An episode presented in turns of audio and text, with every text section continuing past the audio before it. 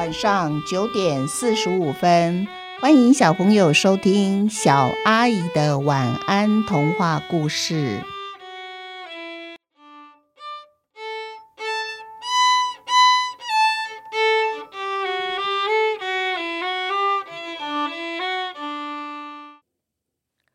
我家也有狗医生吧，上考场，进考场咯。首先呢，我要带土豆走考场一圈，考的是土豆是否懂得它不可以一直往前冲，而必须走在我的旁边。然后我对土豆说 sit， 然后土豆就很听话的坐了下来。这时候呢，因为它做对了啊，所以我必须大声的赞美它 good。可是这时候我的喉咙像是被什么东西卡住了，我对土豆说 good 的可能声音小到只有土豆听得见。接下来我把绳子放在地上，然后对土豆说 stay， 接着我就转身走出考场的外面。这题考的是土豆是否真的懂 stay 的意思，而不会看到我离开就跟着我走出去。哇，土豆真的坐在那里哦，没有动哦，他只是一直看我，没有跟着我走出去了。这时候主考官走进了考场，他弯腰捡起地上的绳子，拉拉土豆，意思是要土豆跟他走。这时候啊，土豆的屁股呢，却像强力胶粘住了一样，他牢牢地钉在地上，不动如山。这时候主考官就看了看我，示意我说，哎，你进来考场吧。然后他把绳子交给我，我就对土豆说 Go， 土豆就和我一起走出考场了。土豆好乖哦，真是好乖。这是最后一个考题了。这时候土豆做出这么乖的表现，你看主考官进去拉他的绳子，他居然不动如山呢。我真的必须要大声说是 good 的一样。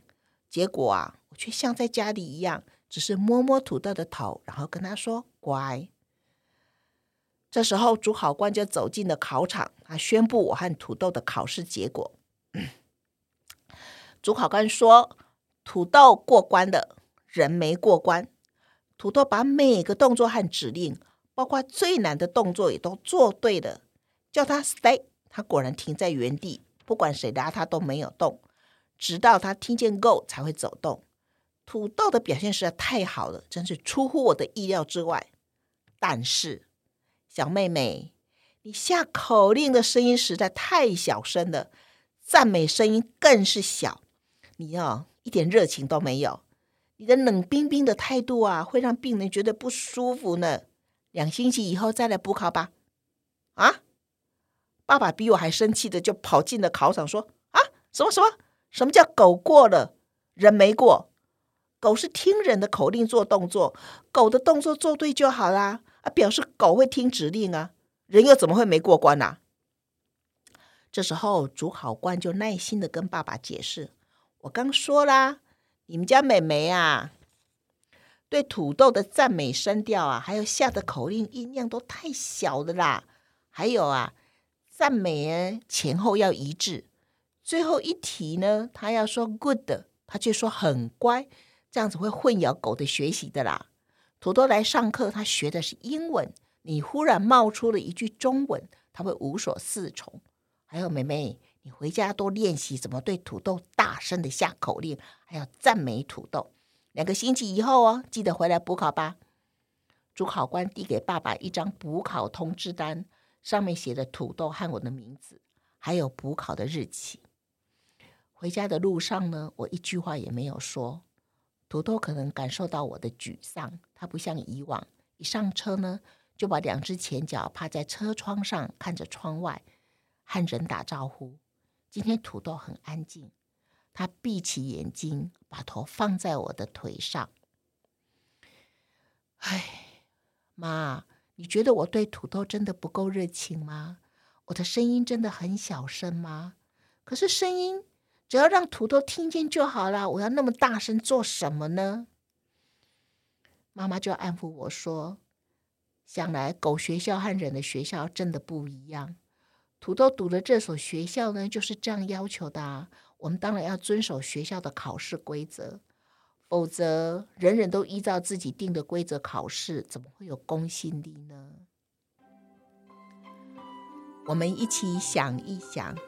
其实我到现在还是觉得这是太奇怪的一所学校了，我也不知道它现在是不是还有存在哦。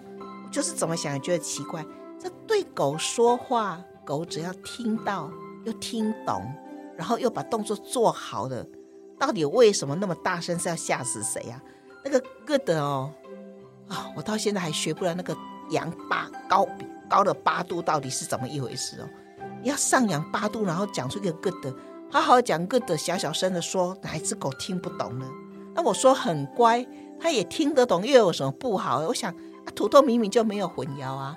然后刚开始他们说土豆是什么下的评语是桀骜不驯，结果土豆考试考什么都会，他们还跑过，还反过来说，哎呀，土豆真出乎意料的好。可见狗过动或是狗要跟其他的狗打招呼，一点都没有影响它的学习呀。说到这个，好像感觉上有点在讲某个什么老师对过动的学生的什么什么什么。好，我们把主题拉回来，我们今天讲的是土豆，讲的是狗，不谈人的事情。好，结果啊，其实我刚开始前面讲的有关于赞美那个歌德要扬8声的时候，不知道大家有没有听出来，那个就是我埋的伏笔，我最后就会败在这个地方，就是因为这个字讲的不够好，所以考试就没过关了。那我们看看土豆考试没过，那你觉得我会参加补考吗？我们下回分解吧。祝大家有一个甜蜜的梦，晚安。